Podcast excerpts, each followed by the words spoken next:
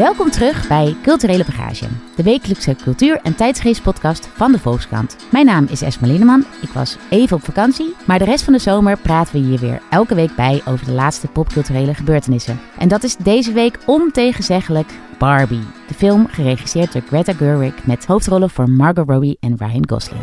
Hey Barbie. Can I come to your house tonight? Sure. I don't have anything big planned, just a giant blowout party with all the Barbies and planned choreography and a bespoke song. You should stop by. So cool. What do I have to do? You have to go to the real world. You can go back to your regular life, or you can know the truth about the universe. The choice is now yours. The first one, the high heel. De film kan je bijna niet zijn ontgaan, want waar je ook maar kijkt, daar is Barbie.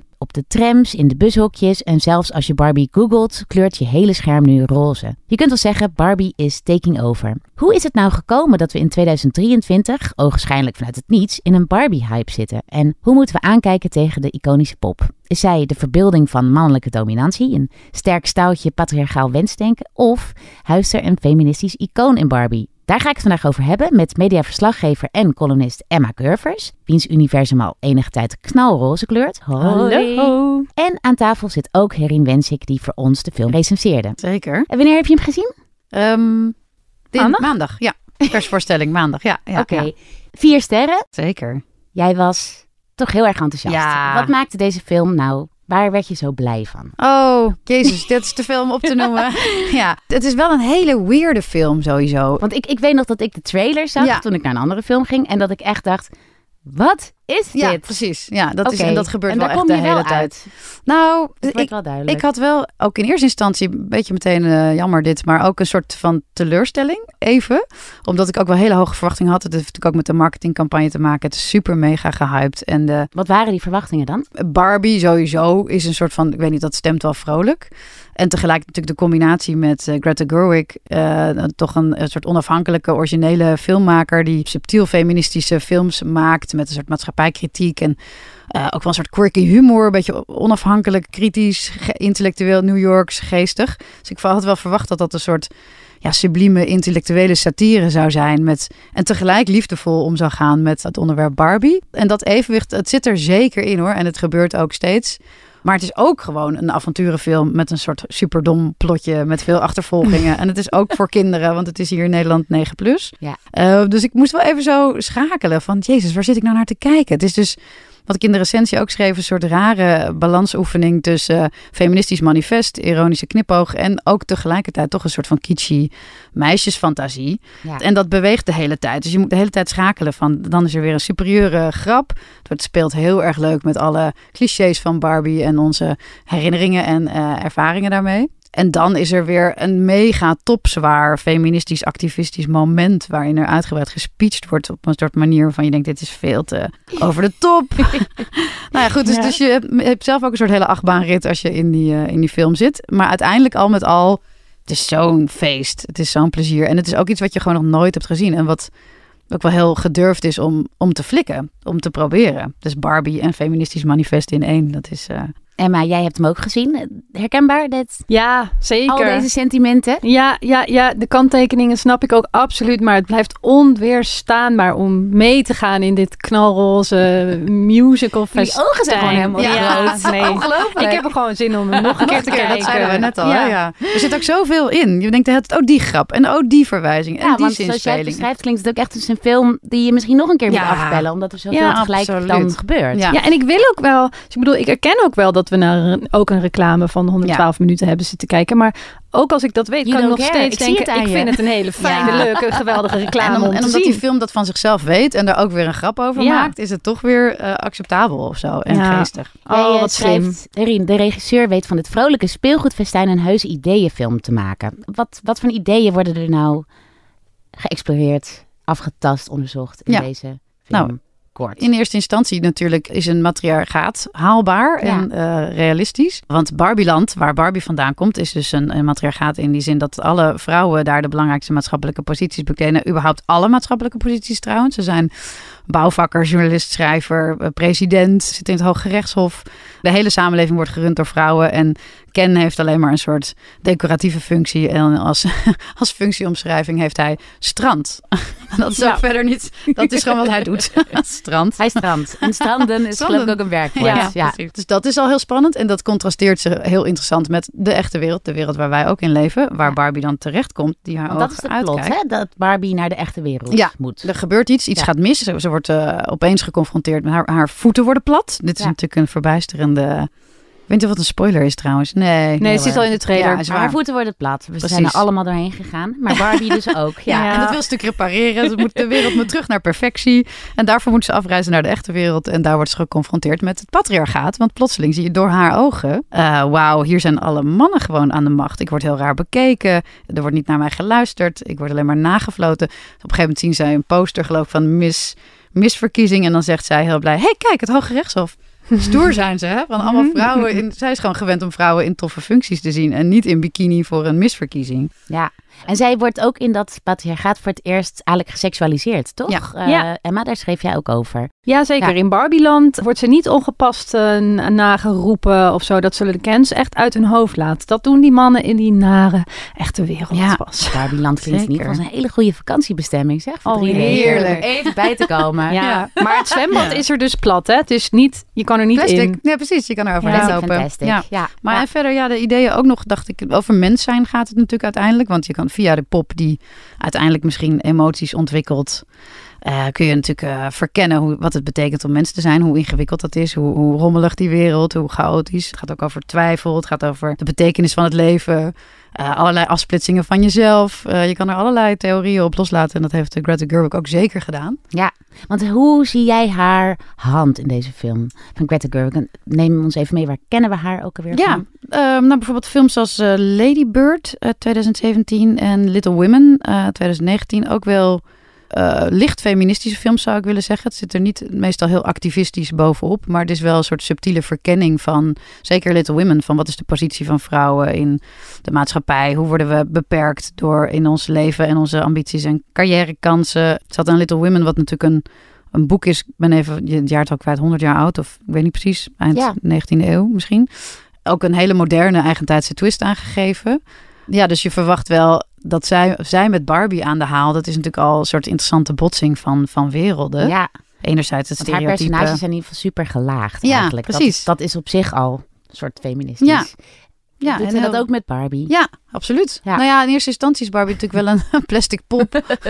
maar Ja. je, je weet gewoon wel dat zij, dat had ik wel sowieso verwacht, dat zij dat liefdevol zou doen. Dat ze ja, met, met belangstelling en nieuwsgierigheid en historische kennis en eh, onderzoek eh, zich zou verdiepen in het fenomeen Barbie. Dat zit er allemaal in. En tegelijkertijd ook die feministische twist zou geven. En zo ook die intellectuele eh, diepgang Ja, ja. daaraan. Ja. Emma, jij schreef over deze regisseur en over de film.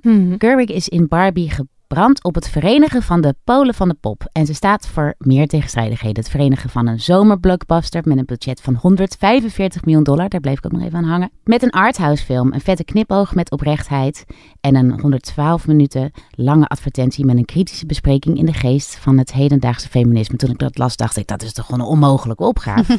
Ja, is zij daar dan toch in geslaagd? Ja, ja, binnen bepaalde parameters natuurlijk. Want er zitten wel grenzen aan. Ik, ik denk dat het, het is zo ontzettend slim gedaan. De manier waarop in dit plot alleen al eigenlijk alle licht feministische dingen uit de geschiedenis van Barbie zijn gehaald en worden benadrukt in deze film. Hè. Dus Barbie is uitgevonden door een vrouw, Ruth Handler. Die heeft Barbie vernoemd naar haar dochter. Daar zit natuurlijk al een mooi feitje in wat je dan kunt benadrukken, wat nu natuurlijk goed valt. Ja. Eh, en ook, ehm, ja, Barbie heeft een eigen huis. Barbie heeft een eigen baan. Barbie, Barbie heeft heeft alle beroepen gehad. alle Ja. beroepen gehad. Barbie heeft Ken niet nodig. Al dat soort dingen worden naar voren gehaald. En dat is de basis van Barbieland geworden. En wordt heel erg overdreven. Barbieland draait nu om de Barbies. Nou, dat wisten we eerst allemaal niet. Maar dat is ontzettend knap in dat plot om haar zeg maar, naar deze tijd te halen. En zo zit alles in die film in elkaar eigenlijk om Barbie weer in de tijdsgeest te laten Maar het passen. zit er wel in, in Barbie en in de geschiedenis van Barbie. En dat vind ik zo grappig. Dus Ja. dat ze heel goed heeft gekeken naar die geschiedenis en er inderdaad dit uit heeft gehaald, wat relevant is voor nu. Ja. Zoals ze dat met Little Women ook wel heeft gedaan. Ja, En Nou, tegelijkertijd natuurlijk ook de andere kant van Barbie, sorry, heel erg laat zien. ja. Ehm, die er ook is. Het over sekste en het seksualiserende en het objectiverende en het vervelende schoonheidsideaal. Dat zit ook allemaal in de film. En dat Ja. is wel heel knap. Ja, Nou, jij dook voor ons ook eh, die hele geschiedenis in. Daar heb je een, een stuk over geschreven. Voordat Ja. we dat doen, ehm, even jullie persoonlijke geschiedenis met Barbie. Want is dit nou ook jeugdsentiment waarom jullie hier zo stralend aan tafel zitten? Zeker. ja, Ja. zeker wel. Hoe zit ja. dat bij jou, Emma? Was jij veel met Barbie aan de haal? Oh, het was echt één groot Barbie-paradijs bij mij thuis. voorstellen Eén groot Barbie paradijs. Ja. Ik had heel veel Barbies. Ze had alle. Ja, ik had die camper. Ze ging in die cabrio. Ze had het dat die vouwhuis. had, Dat grote droomhuis met die lift. Dus het was gewoon de hele dag pendelen tussen die Camper en die li- locaties. ja. Die camper in de cabrio naar het vouwhuis. Vouwhuis in elkaar. Vouwhuis uit elkaar. Andere kleren aan. Hollywood Hair Barbie. Oh. Totally Hair Barbie. me Nee, zegt jullie allemaal niet. Nou, Nou ja, al ik, die ik- meiden ik, die had woonden... de poor man's version. Ik had Fleur. Oh. Oh, Weten jullie die nog? Zielig. Ja, nou die Ja, vond ik leuker zielig. dan Barbie. Ja, maar Fleur die droeg meer een beetje saaie kantoorkleding. En ik denk dat ik toch al op zoek was naar eh, Dat mijn leven. moeder. Ja, en dat leven. En nu ben ik gearriveerd. Yay.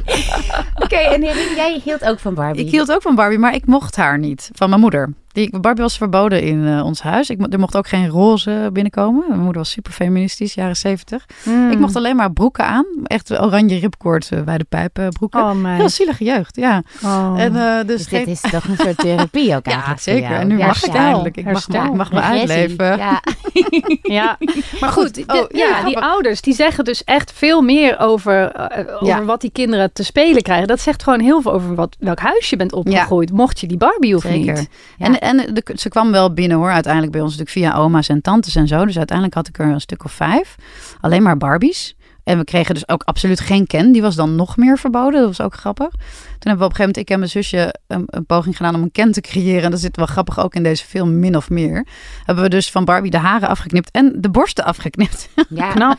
Ja, ik heb daar wel eens een heel onderzoek naar Oh. gelezen over zeg maar vrouwelijke agressie door de Barbiepop heen. Want het schijnt dus ook dat heel veel meisjes het haar afknippen of Ja. met een potlood gaan krassen Nee, dat zit op dus echt letterlijk in de film. Ja, dat levert ja. een weird Barbie op, die Ja. ook in Barbieland leeft. Ja. Ja, ze wordt wel een beetje verguisd. Ja. Ja. Ja, mijn oma had ook een Barbie en mijn beste vriendin ook. En ik speelde daar wel echt heel veel mee. En ik kan me nog herinneren dat, dat Ken echt... ehm, ja, die, die deed er dan helemaal niet toe. Hè? Ik Nee. wist eigenlijk niet eens wat ik met hem aan moest. Nee. Weet je, je deed dan even een zwembroek aan en weer uit. Ja. En Ja, op een gegeven moment Altijd dacht ik... uit, hè? kijken wat er zit. Ja, daar zat dan niks. Nou, en eh, ja, op een gegeven moment werden Ken en Barbie in mijn wereld wel een beetje seksueel. Dan legde ik die poppetjes op elkaar. Maar verder wist ik ook niet zo goed wat ik ermee moest. En het was eigenlijk Zij soort... zelf ook niet. Dat zit ook in de film. Heel Oh ja? grappig. Ja, dat weten ze niet.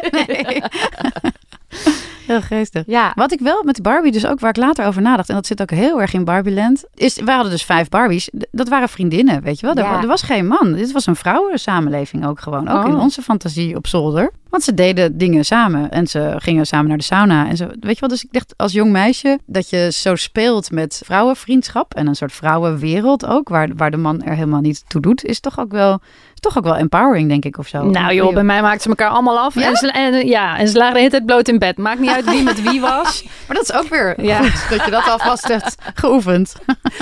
maar goed, jij dook dus in de geschiedenis van Barbie. Ehm, die begint in 1959, denk ik. Ja. Klopt, ja. Neem ons mee. Hoe is Barbie geboren en hoe Nou is ja. het Barbie-universum ontstaan? Ze is dus eigenlijk, ik bedoel wel grappig, want Barbie heeft natuurlijk voortdurend copyright-oorlogen met andere poppen. Maar ze is eigenlijk gewoon gejat zelf al Ja. van een Duitse popje. Dat heette Beeld Lily. Dat was een cartoon en daar hoorde een popje bij. En Beeld Lily eh, stond in de krant en dat was eigenlijk een hele stoute dame, want die bood allemaal seksuele diensten aan in ruil voor geld. Het was een beetje een gold digger eigenlijk, zou je dat nu noemen. Ja. En eh, Ruth Handler had dat popje gezien en die dacht dat moeten we in Amerika hebben, maar dan voor kinderen. Want haar eigen dochter speelde met van die papieren uitgeknipte popjes. En die gaf ze allemaal namen, maar kinderen speelden in principe toen nog meisjes met babypoppen. Ja. En dat zit ook in het begin van de film, in een soort 2001 Space Odyssey-achtig stukje van... Eerst waren er babypoppen en toen was daar... Barbie met borsten, met heupen, met lange haren, met een verleidelijk oogplan. Dus die Ruth had dat heel duidelijk gezien. Maar de mannen bij Mattel, het bedrijf wat ze met haar man Elliot had, die zagen het heeft helemaal niet zitten. Dus een enorme strijd heeft ze daarover moeten voeren. En uiteindelijk in alle Nederlandse kranten over. En ze werd haar uitvinding ook nog toegeschreven aan Elliot, terwijl zij hem had bedacht. Ja. Ehm, maar goed, die Barbie kwam er en die zorgde eigenlijk vanaf het begin af aan wel al voor discussie. Want ze had ja, hele grote borsten. Ze was eigenlijk gewoon een, een seksbom. ja, je beschrijft ook hoe Barbie in 1964 eigenlijk in Nederland aankomt. En in de tijd de Maasbode uh, werd er geschreven over Barbie. Uh, want zij deed haar entree op de voorjaarsbeurs in Utrecht. Ja. Ja, daar werd speelgoed. Uh, en, precies, en daar wordt geschreven, of iemand schrijft... ik heb toch mijn bezwaren tegen deze uniforme, langbenige, hooggeboezemde aantrekkelijkheid... die door de modebladen al genoeg wordt gepropageerd. Ja. Grappig, dat klinkt heel eigen tijd. Ja, ja die maar kritiek... dat was dus ook meteen al eigenlijk weer verzet, ook in Nederland, tegen Barbie. Ja, al was dat denk ik in de jaren zestig nog wel vrij mild. Uh, ze was een modepopje aanvankelijk, maar ze kreeg ook allerlei beroepen kreeg ze aangemeten. En Mattel was er meteen al wel mee bezig van hoe gaan we die persoonlijkheid van Barbie in de markt zetten. Zij moest een soort van voorbeeldtiener zijn. Daardoor was er ook altijd kritiek van wie is zij dan? Is ze een brave babysitter? Maar ze maakte al gauw van haar een carrièrevrouw. En in de jaren zestig was dat nog best modern, want zoveel vrouwen waren er nou ook weer niet op de werkvloer. Nee. En in Amerika werd dat ook wel gezien als een soort van pushback juist. Van kijk, hè, die vrouwen die, die werden na de Tweede Wereldoorlog eigenlijk weer een beetje teruggeduwd uit de universiteiten. Ja, en uit de, ja. Ja. ga maar weer naar huis. En Barbie, die werd juist astronaut. Ja. En die werd chirurg. En die werd dierenarts. En die kon alles worden. En daar konden ze natuurlijk ook gewoon van die kleren mee verkopen. Van die garderobesetjes waren eigenlijk in verhouding vrij duur tot de pop die vrij voordelig was. Dus Ja. je moest heel veel erbij kopen. Ehm, in de jaren 60 was zij nog wel een beetje een proto-feministische held, zeg maar. Ja. Maar in de jaren 70 werd het echt voor het eerst moeilijk voor Barbie. Want toen eh, kwam er veel meer kritiek op haar eh, lichaam. Hè? Dus als een beetje een symbool van een onderdrukkend lichaamsbeeld. En Barbie werd echt het symbool van alles wat je niet wilde zijn. Voor de tweede golf feministen van de jaren 70. Eh, dus zij was gewoon ja, het icoon van het patriarchaat geworden in die tijd. En ehm, Ja. dat deed haar verkoop heel erg eh, veel schade. Ze probeerde daar wel mee om te gaan door haar dan een beetje, ja, weer, weer toch in die nieuwe tijd te brengen. Haar blik onder andere. Eerst keek ze naar beneden en toen keek ze ineens vooruit. Dat werd wel geïnterpreteerd als een ja, teken van de seksuele revolutie. Want daarmee werd ze nog meer een soort van haar eigen vrouw. Dat soort dingen werden gedaan om haar eh, aan te passen. En kwam zij toen ook weer in genade? Werden mensen toen weer blij van Barbie? Of De jaren 70 was een moeilijke tijd Ja, voor het- Barbie, want gewoon best ehm, wel een zware periode misschien? Het was een zware periode voor Barbie. ja. Nou ja, ook omdat eh, Ruth en Elliot Handler die kregen het aan de stok met de fiscus, want ze hadden een piepklein beetje fraude gepleegd. en zij werden toen uit eh, Mattel eigenlijk gewerkt. En daardoor kwamen er ook allemaal mannen aan de top van Mattel en die probeerden eigenlijk een soort actiepop van Barbie te maken. Dus die gingen haar allerlei mechanische dingetjes meegeven, beweegbare benen en dingen en uitklapbare borsten en een gekke toestanden waar ze kon onder andere knipogen. Nou, het was geen gezicht. Ja. En de mensen wilden dat ook niet. Dus de jaren zeventig was eigenlijk een duistere tijd. Dat was denk ik toen ook gewoon een slechte combinatie met dat feminisme van toen, toch? Want Ja. je moest ook echt kort haar en je mocht echt niet vrouwelijk en je mocht geen lippenstift en je mocht geen roze. Weet je wel, allemaal dingen die nu wel gewoon kunnen binnen het feminisme natuurlijk. Ja, ze rijmden niet met Nee, de tijd. precies. Ze rijmden gewoon niet. En in de Dus jaren eigenlijk tachtig... meer het feminisme van, eh, zeg maar, de man-vrouw maatschappij. Het mantelpakjesfeminisme van daarvoor. Daar passen ze dan weer wel bij. Lekker aan het werk en er ook gewoon heel goed uitzien. En, Ja, girl Nou boss. ja, Ja, in, ja. in de jaren tachtig, dat Ja. werden dus echt hoogtijdagen voor Barbie. En jaren negentig ook wel. Want toen kreeg je natuurlijk dat powerfeminisme. Wat Ja. echt heel ging over het combineren van een soort glamorous look. Ja. Met toch heel hard werken en meespelen met de mannen. En Ja. Barbie was daar gewoon, dat was echt haar tijd. In die tijd kreeg Barbie trouwens ook een, eh, een female CEO, Jill Barrett. En die was gewoon, die werd ook gewoon gezien als Barbie. Dat was ja, alsof zij gewoon een live... bar- Dat haar, dat pak gewoon. Overal stond ze glimlachend op de covers als... Kijk, wij vrouwen kunnen het. Hè? Us girls can do anything. Dat was de slogan van Barbie in die tijd. En dat was precies wat de moeders wilden horen. En waarmee ze met een goed gevoel die pop weer aan hun kinderen konden Mhm. geven. Jij hebt het in jouw stuk ook over bimbo-feminisme. Toch? Ja. Wat is dat nou precies? Nou ja, dat is dus eigenlijk. We hebben nu een hele donkere tijd voor Barbie weer achter de rug. Hè? Dat nog even die geschiedenis af te maken. Deze spreekbeurt. Hallo, het is mijn spreekbeurt over Barbie. Ehm, tussen de jaren 0 en 2015 was echt, ging het verschrikkelijk slecht met Barbie. Ze kregen heel veel concurrentie en de, de verkoop halveerde zo'n beetje. En in 2015 moesten ze een soort reddingsoperatie verzinnen voor haar. Project Dawn heette dat. Ja. En dat had er heel veel mee te maken met haar weer te updaten naar de tijdsgeest. Alleen de tijdsgeest vormde zich gek genoeg ook weer een beetje zo dat Barbie er heel goed in past. Want dat bimbo-feminisme, dat is een beetje iets van de afgelopen jaren. En misschien ook al wel langer, waarin feminisme niet langer soort van eh, tegengesteld is aan een hele grote aandacht voor het vrouwelijke. Aan feminien zijn, aan emotioneel Schoonheid, zijn. kleding. Schoonheid, Ja. kleding. We hebben natuurlijk een heleboel feministische iconen gehad in de afgelopen jaren. Ook popsterren die zich tot feminist verklaarden, die er heel feminien uitzagen. Beyoncé. Als Ja. grootste voorbeeld.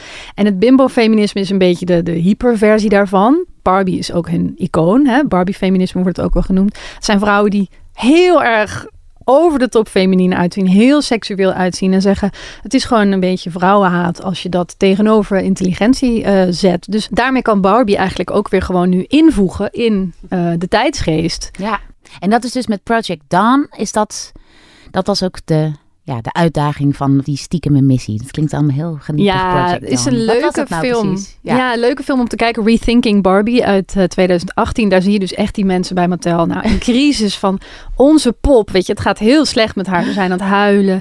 Die CEO die zegt: Het is een crisis, wat moeten we nu? En dan verzinnen ze Project Dawn.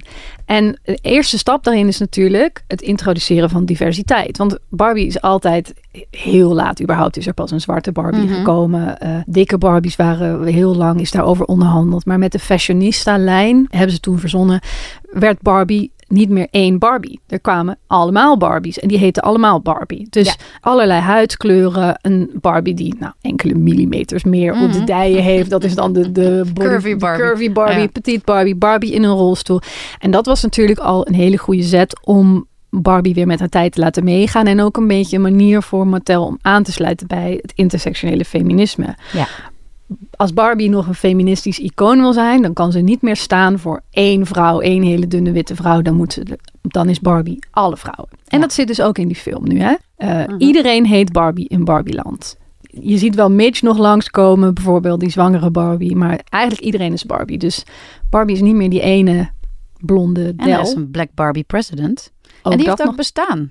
Dat zag ik ook. Die pop die was er gewoon Ja. al. Oh. Maar die is dan weer uit de handel gehaald. Wat ik heel Omdat hij niet lekker ging misschien. Geen idee. Ja. Nee, maar dat gebeurt uiteindelijk Ja. altijd wel. Barbies zijn ik ja, soms wat sneller Ik natuurlijk. dacht, maar... dat is toch interessant. Dus dat was er wel al. Terwijl je denkt, van dat is allemaal heel eh, utopisch voor nu bedacht. Maar dat Ja. stond gewoon allemaal. Black Barbie president. Ik moet bij de Barbie toch ook wel aan de Kardashians een beetje denken. Omdat dat toch ook vrouwen zijn die door een ringetje te halen zijn om te zien. En tegelijkertijd allerlei imperiums en ik weet niet hoeveel miljoenen, miljarden eh, ja. dollars binnenslepen. ja, alleen kun je dan bij de Kardashians wel weer erop afdingen dat zij ook afslankthee eh de hele Mhm. tijd verkopen. En Ja. zo. En daar in die zin ook wel een beetje... Maar is dat ook niet de kritiek die toch nog steeds stand houdt tegen Barbie? Oh, Qua lichaam. Ja, Ja, natuurlijk. natuurlijk. Ja. Ik bedoel, natuurlijk, de, de film neemt het gesprek over Barbie en zeker mee in de film. Maar je kan absoluut zeggen van, hè, die kritiek wordt wel vrij makkelijk weer aan de kant geschoven door Barbie in dat fantasieland te plaatsen. Hè, van nou, die fantasie van het lichaam, dat is gewoon die wereld en daar heb je in de echte wereld niet zoveel mee te maken.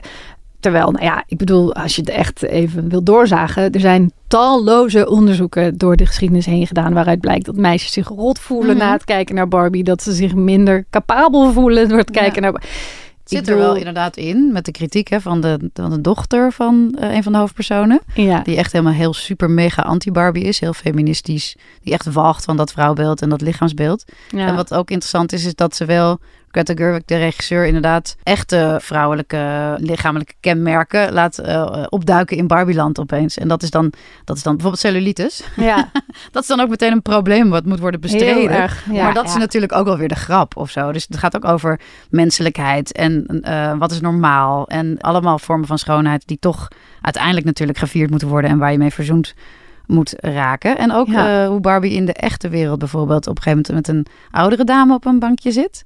Ze echt zo gechoqueerd kijkt naar die rimpels en, eh, Mhm. en dan, maar dan echt heel erg aan het observeren. Dat is voor het eerst dat zij zoiets ziet natuurlijk, deze Ja. perfecte pop. En dan constateert wat bent u mooi. Mhm. Dat is dus dat al die dingen zitten er toch ook echt wel in. Ik vind dat wel. ja, Wordt wel goed mee afgerekend, toch? Eh, want jij, eh, ja. maar bijt het echt door? N- niet. Zo'n film is natuurlijk. het ook weer niet, Ja, hè? Nee, nee. die film is het niet. Maar het zit, nee, ik vond het dat het er genoeg in zat. Ik denk dat de conclusie van de film is een beetje als je de geest zo wil be- probeert te beschrijven, is het toch van dat popje gaat die vrouwen niet, gaat die jonge meiden niet voor het leven beschadigen, zeg maar. Dat is die echte wereld out there. En alles wat we op dat popje projecteren, dat moeten we lekker laten gebeuren, zeg maar. Dat popje gaat het grote kwaad niet doen. Nee, het grappige vind ik wel dat het popje zelf natuurlijk uiteindelijk, dit is wel een beetje een spoiler, moet ik dan wel even zeggen, maar dat je wel zou kunnen zeggen dat Barbie natuurlijk op een bepaalde manier ook eh, juist verlangt naar al die uh, imperfecties en menselijkheden, uh, waarvan steeds gezegd wordt dat ze dat onhaalbare schoonheidsideaal, dat wil zij zelf uiteindelijk ook niet meer zijn. Dus dat ja, is ja, oh, ja, goh. Dat vind ik wel toch ook. Ga ik nog even over nadenken. Ja. ja. Hey, en jongens, Ken, gespeeld door Ryan Gosling. Wat, wie, wie is Ken? En wat voor een functie heeft hij in het, in het Barbie-universum? Accessoire. Ja. ja, louter accessoire. Louter Precies, accessoire. Ja, en dat is ook in de geschiedenis een beetje zijn lot geweest. Dat, dat hij moest er komen, maar... Zijn functie is strand. Zijn functie is strand, ja. ja. ja. En het is Barbie en Ken. Dus hij is altijd... Weet je wel, hij is niet iets van zichzelf. Ook, nee. ook inderdaad in onze levens al niet. Vroeger toen wij met Barbie speelden. Maar uh, nee. ook niet in deze film. En dat is ook wel een goed plotlijntje. Dat hij daar een soort opdracht krijgt voor zichzelf. Ja, er was ook een ja. beetje kritiek dat Ryan Gosling misschien te oud zou zijn om Ken te spelen. Hadden jullie daar last van? Totaal niet. Nee, maar Margot Robbie is toch ook wel 40 of zo? Dat, dat maakt allemaal niet uit. Of is ze ik weet niet, 35? Geen idee. Ja, die maakt boeien. Oh, nee. Ja, ze moeten 19 ze zijn, zijn allebei tieners. Dat, dat maakt niet uit. Ja, ja, nee, dat maakt niet uit. Maar het is gewoon heel leuk dat Ken... Hij wordt een beetje een sukkel gemaakt natuurlijk in de film. Ontzettende sukkel. Maar dat is allemaal zodat Barbie weer extra hard kan shinen Shine, met haar Barbieland. Ja. ja, en er wordt ook natuurlijk weer altijd weer een beetje gespeeld met zijn onwijze frivoliteit. Uh, ook in deze supergoeie dansjes. Zijn supergoeie ja. dansjes. Zijn kledingsmaak. Zeker. Maar hij is wel dol op Barbie. Ja. Dus eigenlijk gewoon een perfecte vriendje, toch? Ik bedoel... Nou, hij heeft dat nou, weinig eigen agenda. Ik zou hem, dat, dat is dan ja. ook wel gebeurd gelukkig in het echt leven iets meer tegen. Ja, maar is zij ook dol op hem, hè? Goeie vraag. Ja. ja. Allemaal gaan kijken. Is Barbie succesvol getransporteerd naar 2023? Ja, wat wel grappig was, ik sprak dus uh, vrouwen met kinderen van zeg maar 8, 9, 10, die helemaal überhaupt niet meer met Barbie speelden. Nu. Nee, nee. Dat was dus echt helemaal weg. En denken jullie dat dat nu terugkomt? Ik denk het wel. Ja, oh, dat, mijn god. Ik van wel. echt ja, hoor. Ja, echt. Ja, ja, wij zeiden al toch, dit wordt natuurlijk een mega... Elke Barbie die nu wordt geïntroduceerd krijgt natuurlijk een eigen spin-off. Ja. Allemaal merchandise. Dit wordt een soort multiversum, Barbie-multiversum tot in de eeuwigheid waar we nu ja. mee opgezadeld zitten. En ze was en... al op haar retour, hè? ook door de coronapandemie, ging haar verkoop weer heel erg omhoog. Omdat kinderen weer binnen gingen spelen. Uh, dat, zij kreeg een YouTube-kanaal wat heel populair werd. Wat ook haar, haar uh, personage, zeg maar, wel, uh, wel wat naar deze tijd trok. Dan ging ja. ze dan bijvoorbeeld over Black Lives Matter praten en zo. Barbie. Ja, ja Barbie, ja.